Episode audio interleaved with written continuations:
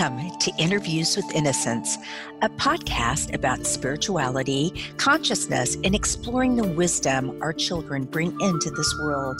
I believe that our very young children are our greatest teachers. After all, they're the masters of living in the present moment, bubbling in unconditional love, enjoying the messiness of life, and curious about the universe in all its dimensions.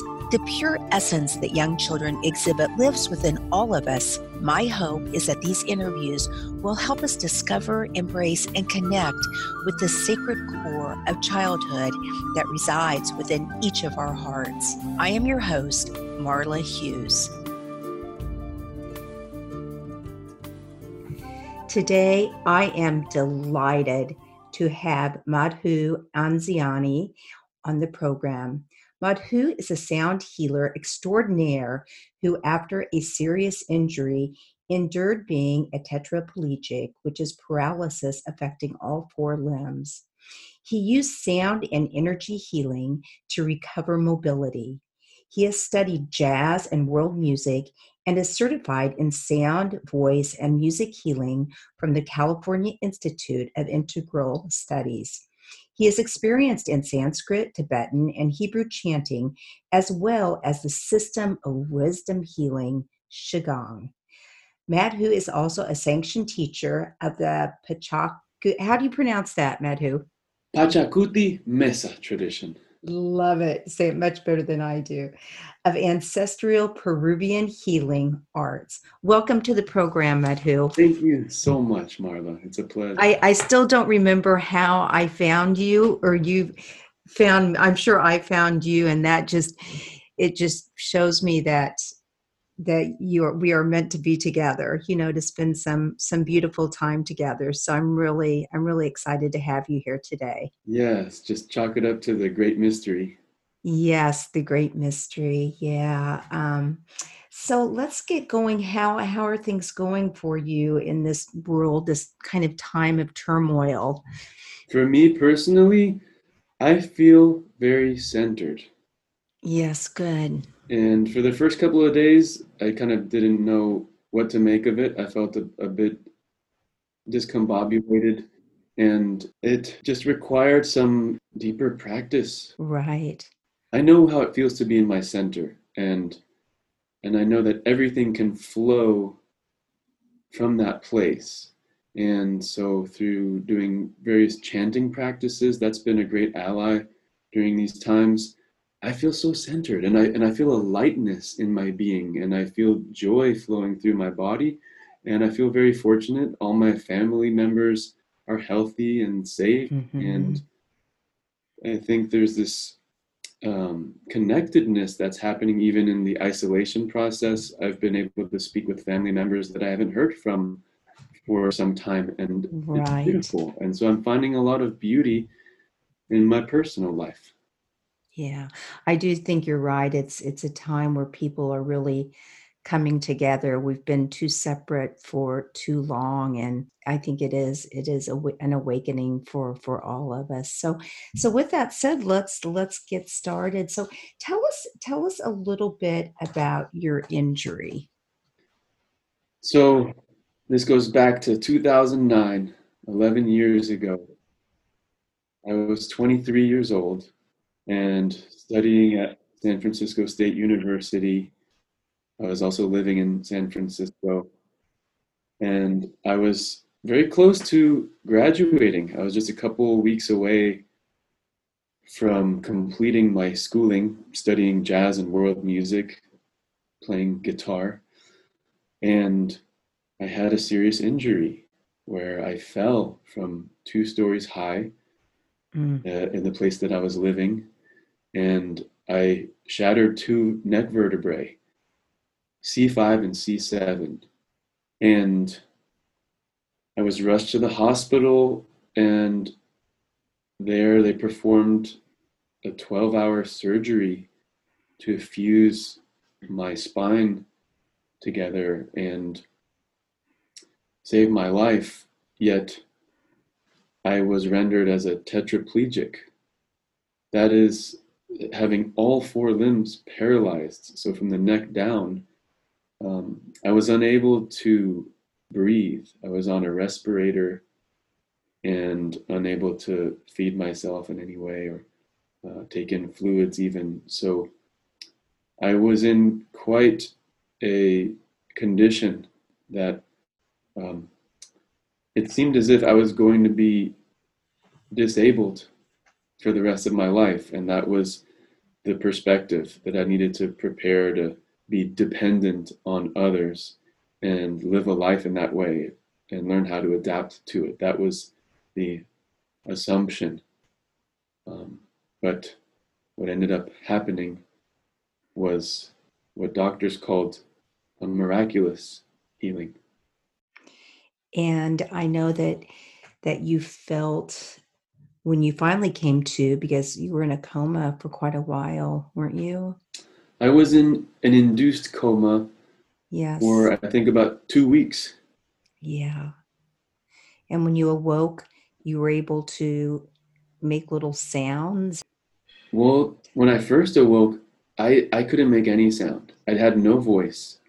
I, I had a, a a trach in my throat. Oh, wow. Um, I was on a breathing machine, and all I could do was make clicking sounds with my tongue to to try to communicate. If if I needed a, like a cold, damp towel on my forehead. I also contracted pneumonia while I was in this condition in the hospital, which was probably the most closest experience I've had to like a hell realm experience in my life, where I was totally paralyzed with pneumonia, unable to breathe and unable to speak. So it was it was very challenging in the beginning and for quite some time. The doctors thought I wasn't I would I wouldn't have a voice. They for some reason assumed I wouldn't be able to speak. And the interesting thing was that my doctor was having a conversation with my father about this.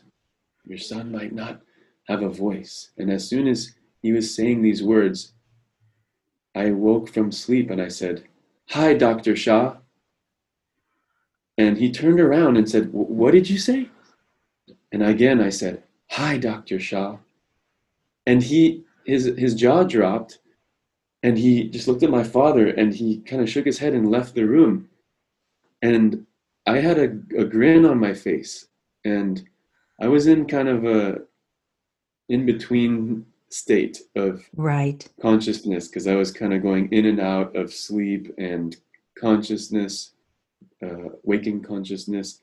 And it was in my sleep states. I was having images of walking out of the hospital, being okay.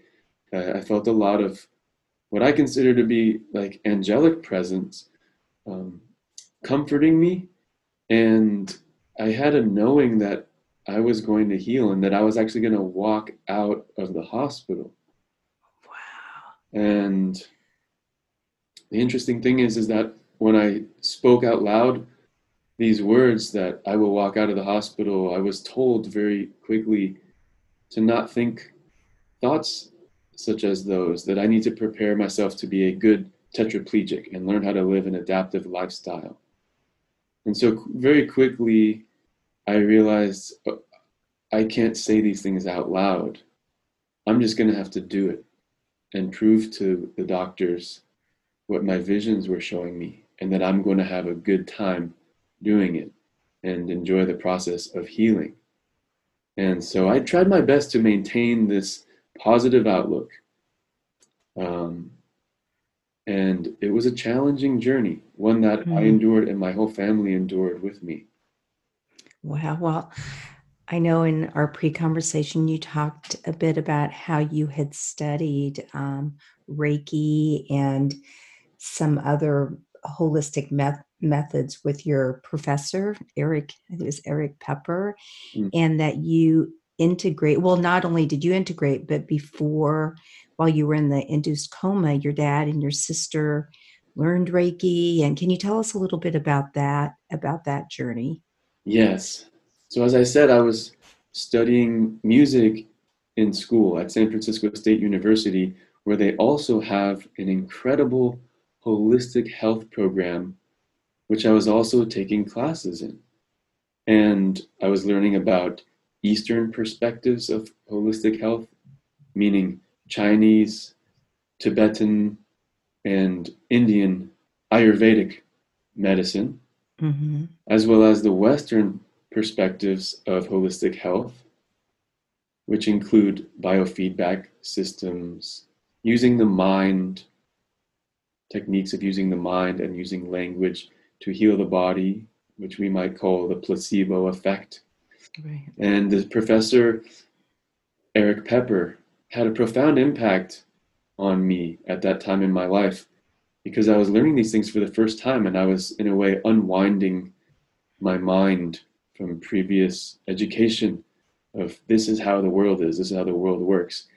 And his class was bringing a new hope into my worldview.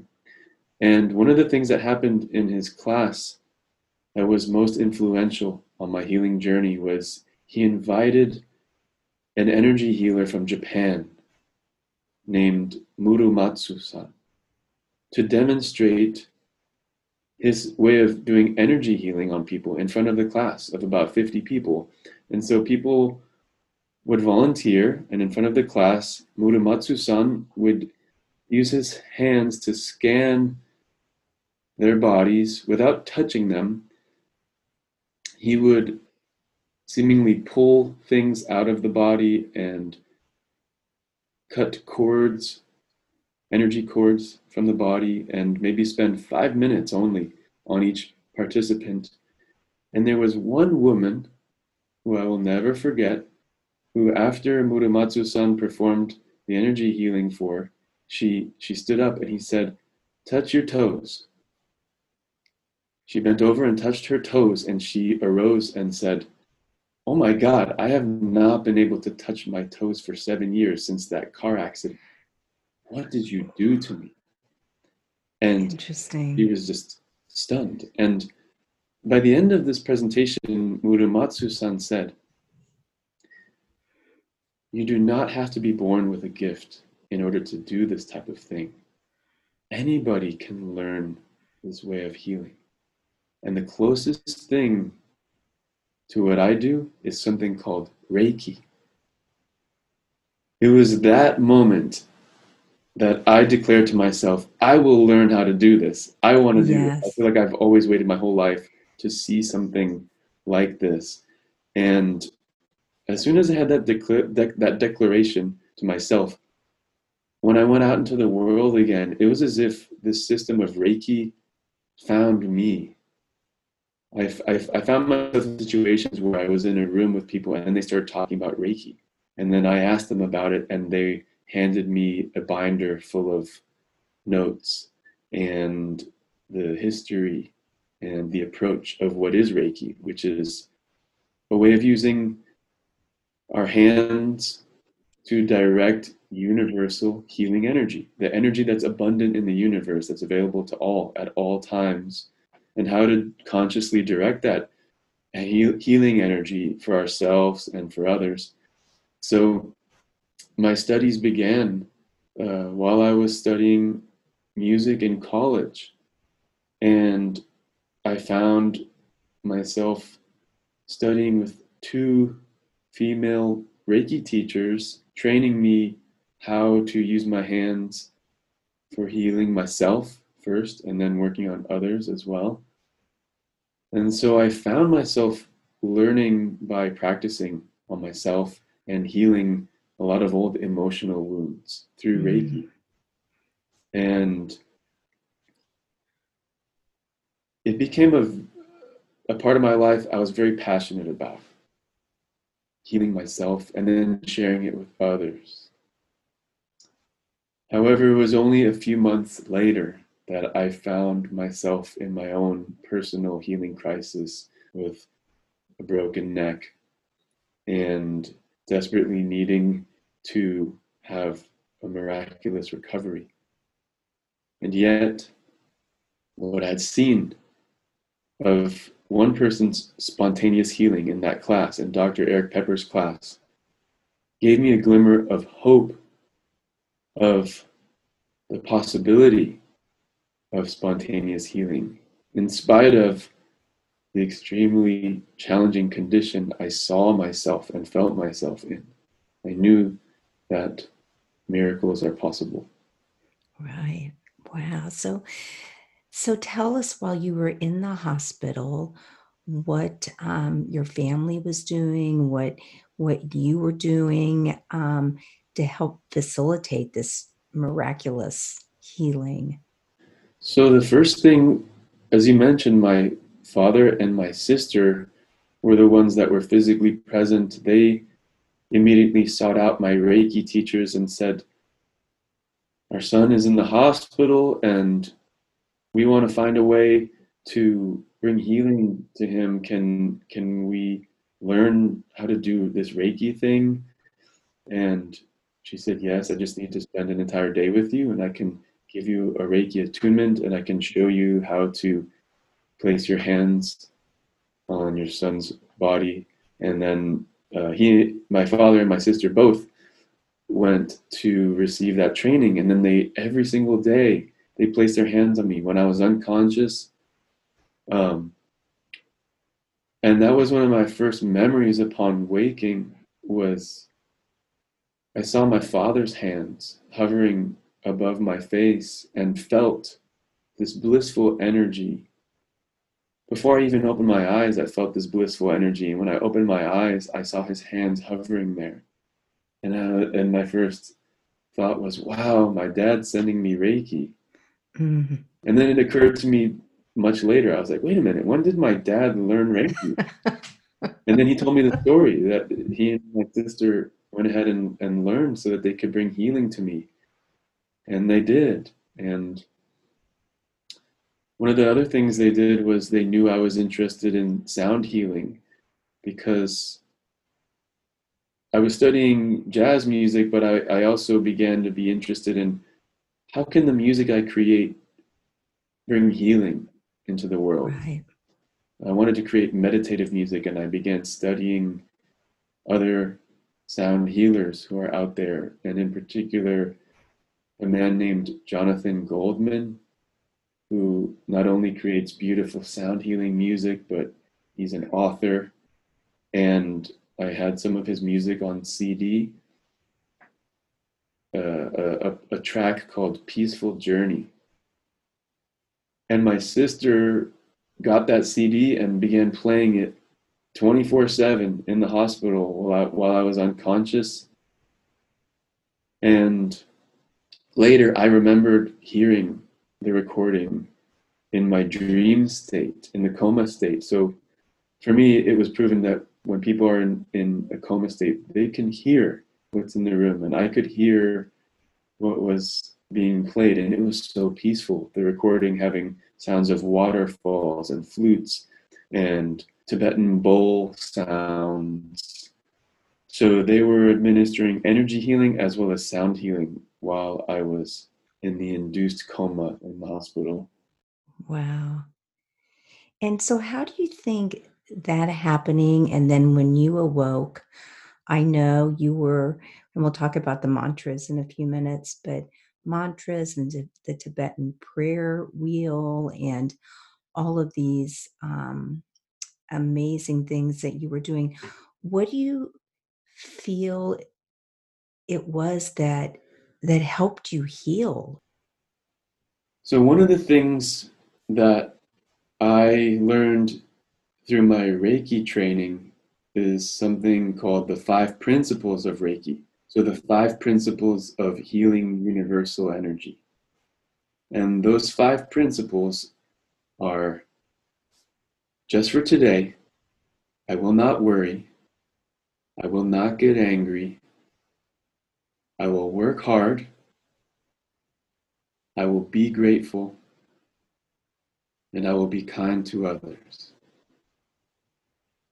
What I, what I discovered is that those five principles, when spoken out loud, when embodied, that's when the universal healing energy flows. Because if we're in, if we're in any of those states like worry or anger, it's going to stop the flow of the healing energy. It just won't happen. Mm-hmm. So I knew that while I was in the state of being paralyzed in the hospital, there were times when I would worry. I would think to myself, you know, what is my life going to be like? My life is over. And I knew that that thought would not contribute to my healing if I sustained it for too long.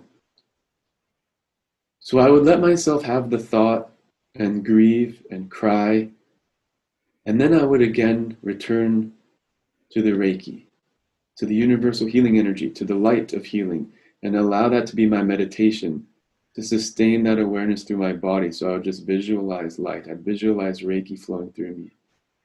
I would find gratitude. And I had so much support from my family, yes, my friends. They, they lit me up. They gave me life. They supported me so much. They trusted in the process, and their healing energy was a major contributor, contributor to my healing. I have I had many cousins visiting me, many friends. So there's many more elements that contributed to my healing. Um, the recorded music that was being played by my bedside, there were sort of different themes of sound healing. As I mentioned, Jonathan Goldman, his sound healing recordings were very helpful. He has another re- C D recording called Reiki Chants. Um, that was helping sustain that energy, mm-hmm. healing. Um, I would also listen to my favorite music, which isn't necessarily under the, the genre of sound healing, but it made me happy to hear my favorite artist, whose name is John Frusciante, most well known as the guitarist of the Red Hot Chili Peppers. Yes. But it really, it's his voice, his singing voice that I, I feel is the best voice there is on the planet. I love the way he sings and what how he creates music. Uh, it lights me up, and that and that energy of being lit up, whether it's rock music, rap music, any kind of music, if it lights up our spirit, that's going to be healing. So yes, that is sound healing as well. Yes, just raising that vibration so high. I know, I know. You said um, when when you were getting news from nurses or whomever that you know you would probably never walk again, you just. You heard it, but you just didn't let it permeate your soul. Exactly. Yes.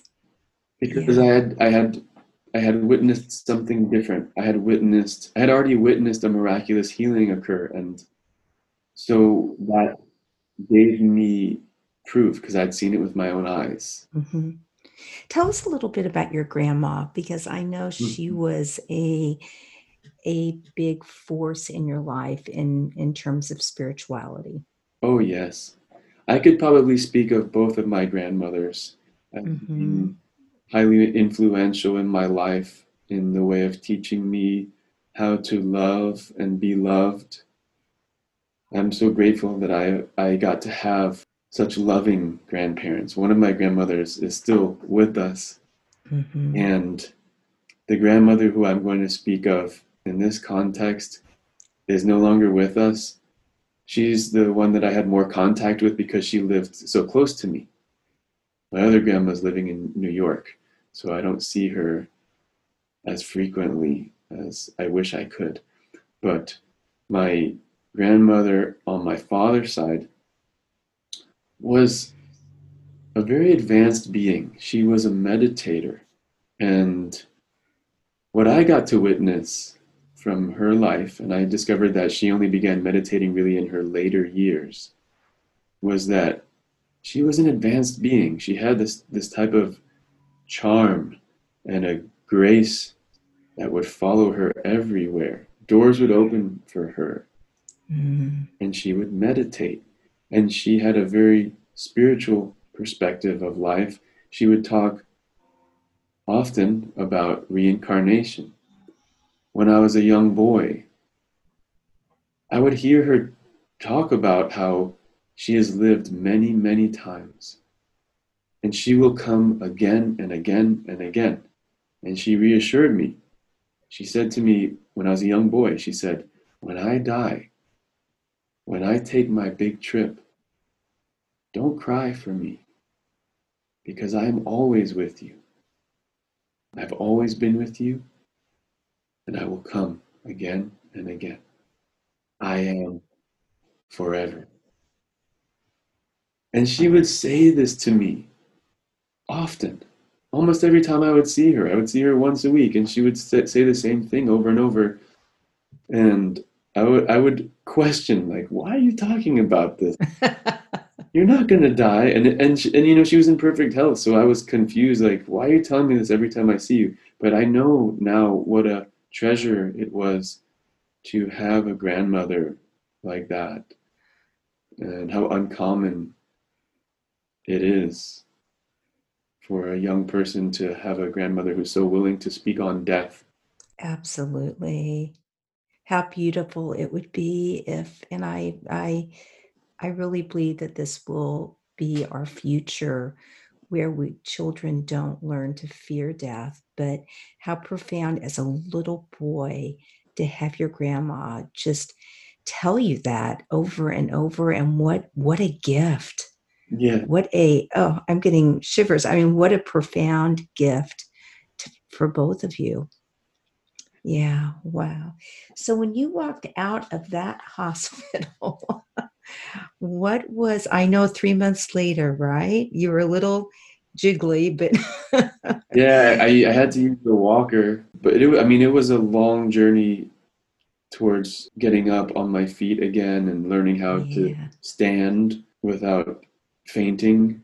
Yeah. Um, the amount of energy that it takes to be able to sit upright, um, to be able to roll over.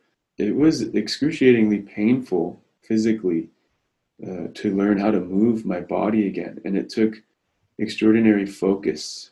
Mm-hmm. It took so much focus. And this is something that is hard to convey, because we take for granted that we can move our bodies. We take for granted that our mind says, wiggle a finger and it wiggles. But when the spinal cord is severed and your mind is the one that goes wiggle, wiggle, wiggle, and nothing happens in the body, there's no movement.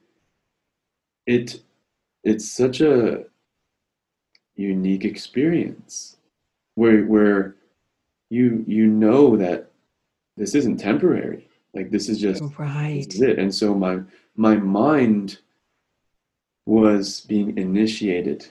During this time, I feel I was going through what's called a shamanic initiation. In some circles, they would call it that, uh, an initiation into being a healer, because I was forced into healing myself, mm-hmm. um, healing my mind.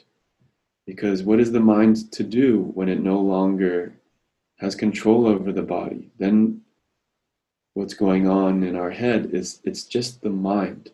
And so many thoughts pass through our mind.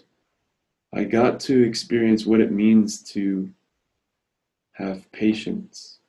I got to experience what it really means to slow down beyond anything that I was ever told before. And yes, I did walk out of the hospital. It took me two and a half months. And there were many things that occurred in between, where there were daily miracles. The the first miracle was when I could wiggle my big toe on my left foot. That was the first yeah. sign of life from my body, and all the doctors rushed around my bed and were telling me to wiggle my toe. And when I did it, they they celebrated. And because that's the first sign that maybe movement will return, but you never know when there's a spinal cord injury. I know people who've had the had a very similar injury, and they are still in wheelchairs. And so I'm extremely fortunate that I have gotten to return to a normal life and have almost one hundred percent of my mobility. Obviously, this has totally changed your life. So tell us a little bit about that, because you you just exude, is that the word, just this like peacefulness and mm. love and, and being in the present and So tell us about how it, it has has changed your life, and maybe some words of wisdom you can give to listeners that they don't have to go through something like this and they can still make these beautiful changes. Yes. The way that has changed my life is, although I had always had spiritual inclinations and a desire to heal myself, heal my family, heal any imbalances that are presented to me, if it were not for this injury, I would never have, have dove so deeply into the healing arts. What this gave me was an opportunity to twenty-four seven search for the best of the best healers, healing modalities, teachers, all around the world. And living in California in the Bay Area is truly a privilege because of how many wonderful teachers are either here or come through here, and the type of schools that are available here, like the California Institute of Integral Studies. Mm-hmm. So my life has been changed in the in the way that I got to study sound healing. I knew that I was going to go deeper into the study of sound healing, energy healing. And it was through that program, which is no longer functioning, unfortunately, but it was run by Silvia Nakkach. And many other teachers are part of that program. The person who I began studying with as a result of being in the sound healing program, most closely I studied with a Qigong master. His name is Master Ming Tong Gu. And he is a master of a system called Wisdom Healing Qigong. And it was when I found him, I knew that he was going to help me learn how to be in my body and to take me to the next level of healing my body.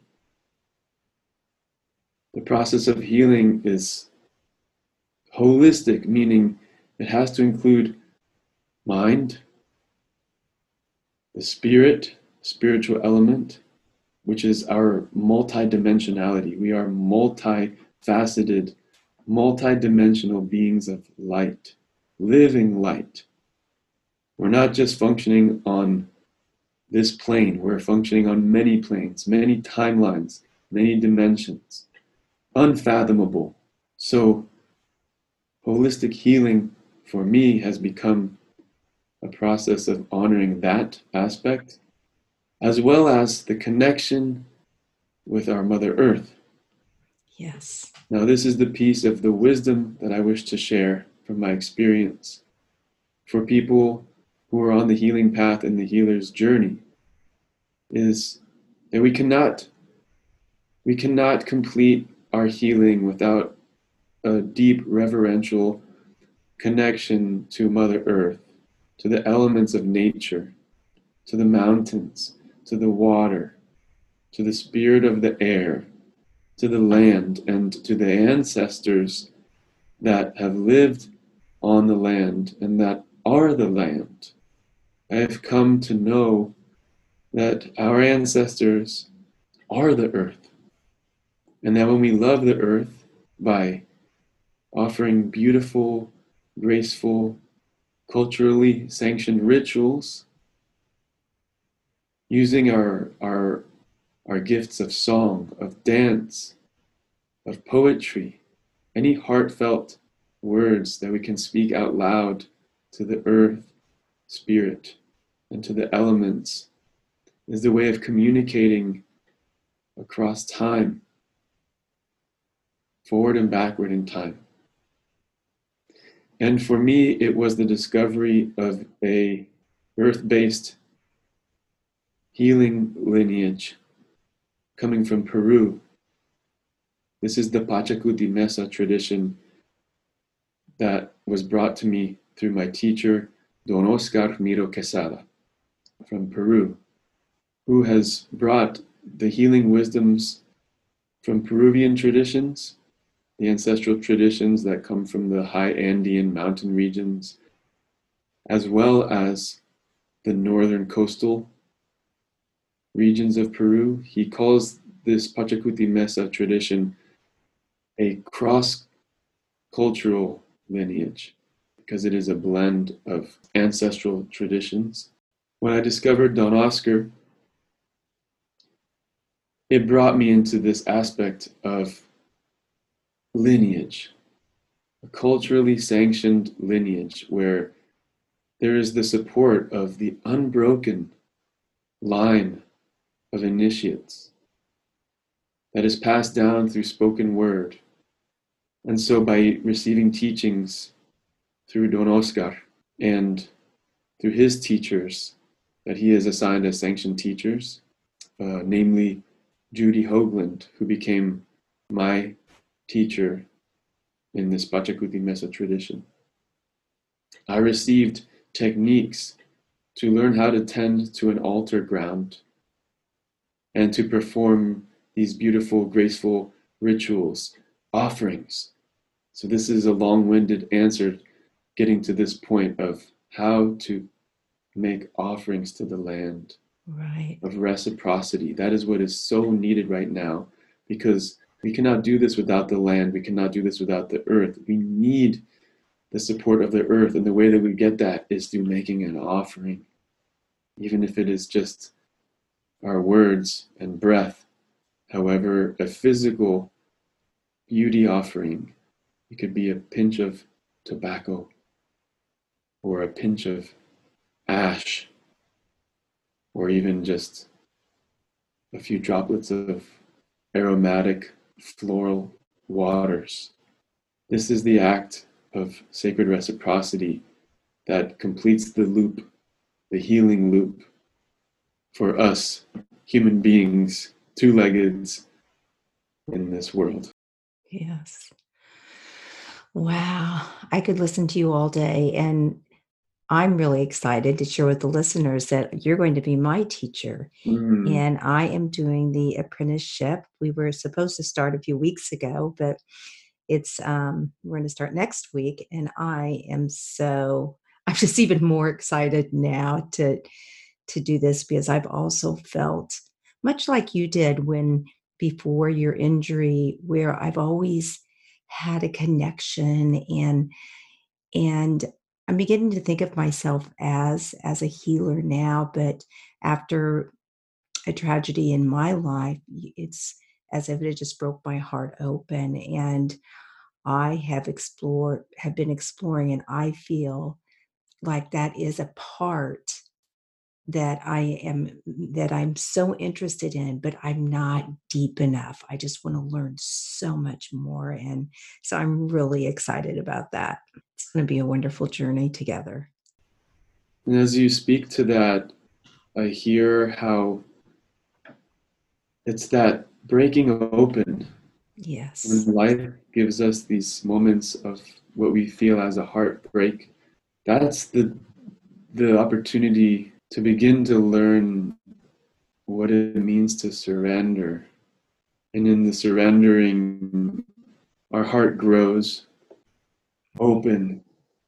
And then we find this commonality as we grow and live more and meet more people. We, we learn about each other and and discover, oh, like we we we share this um, yes.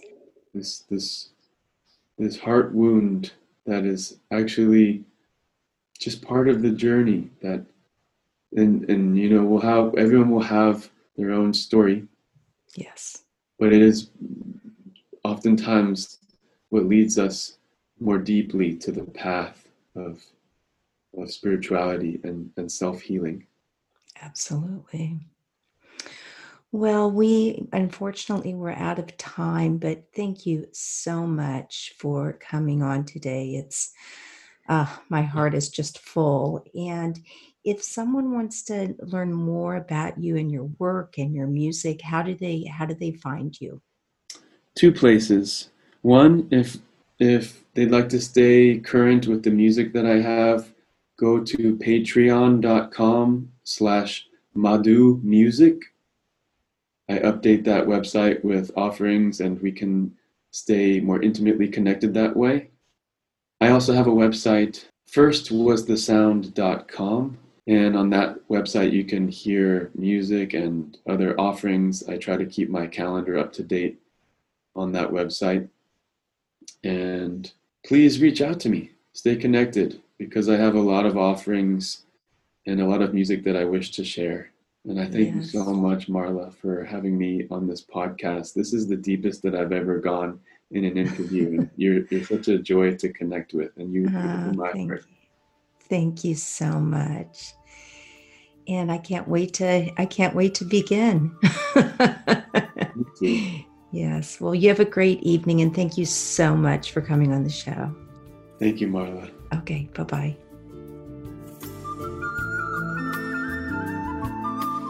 Thank you so much for listening in today. If you want to learn more about the show, you can find us at interviews with innocence dot com and on Facebook or Instagram at Interviews with Innocence. Please write me a message. Tell me what you liked, and let me know what else you would like to hear. I would love to hear from you. And if you liked what you heard, please leave us an iTunes rating and review. It helps other listeners find the show. Thank you.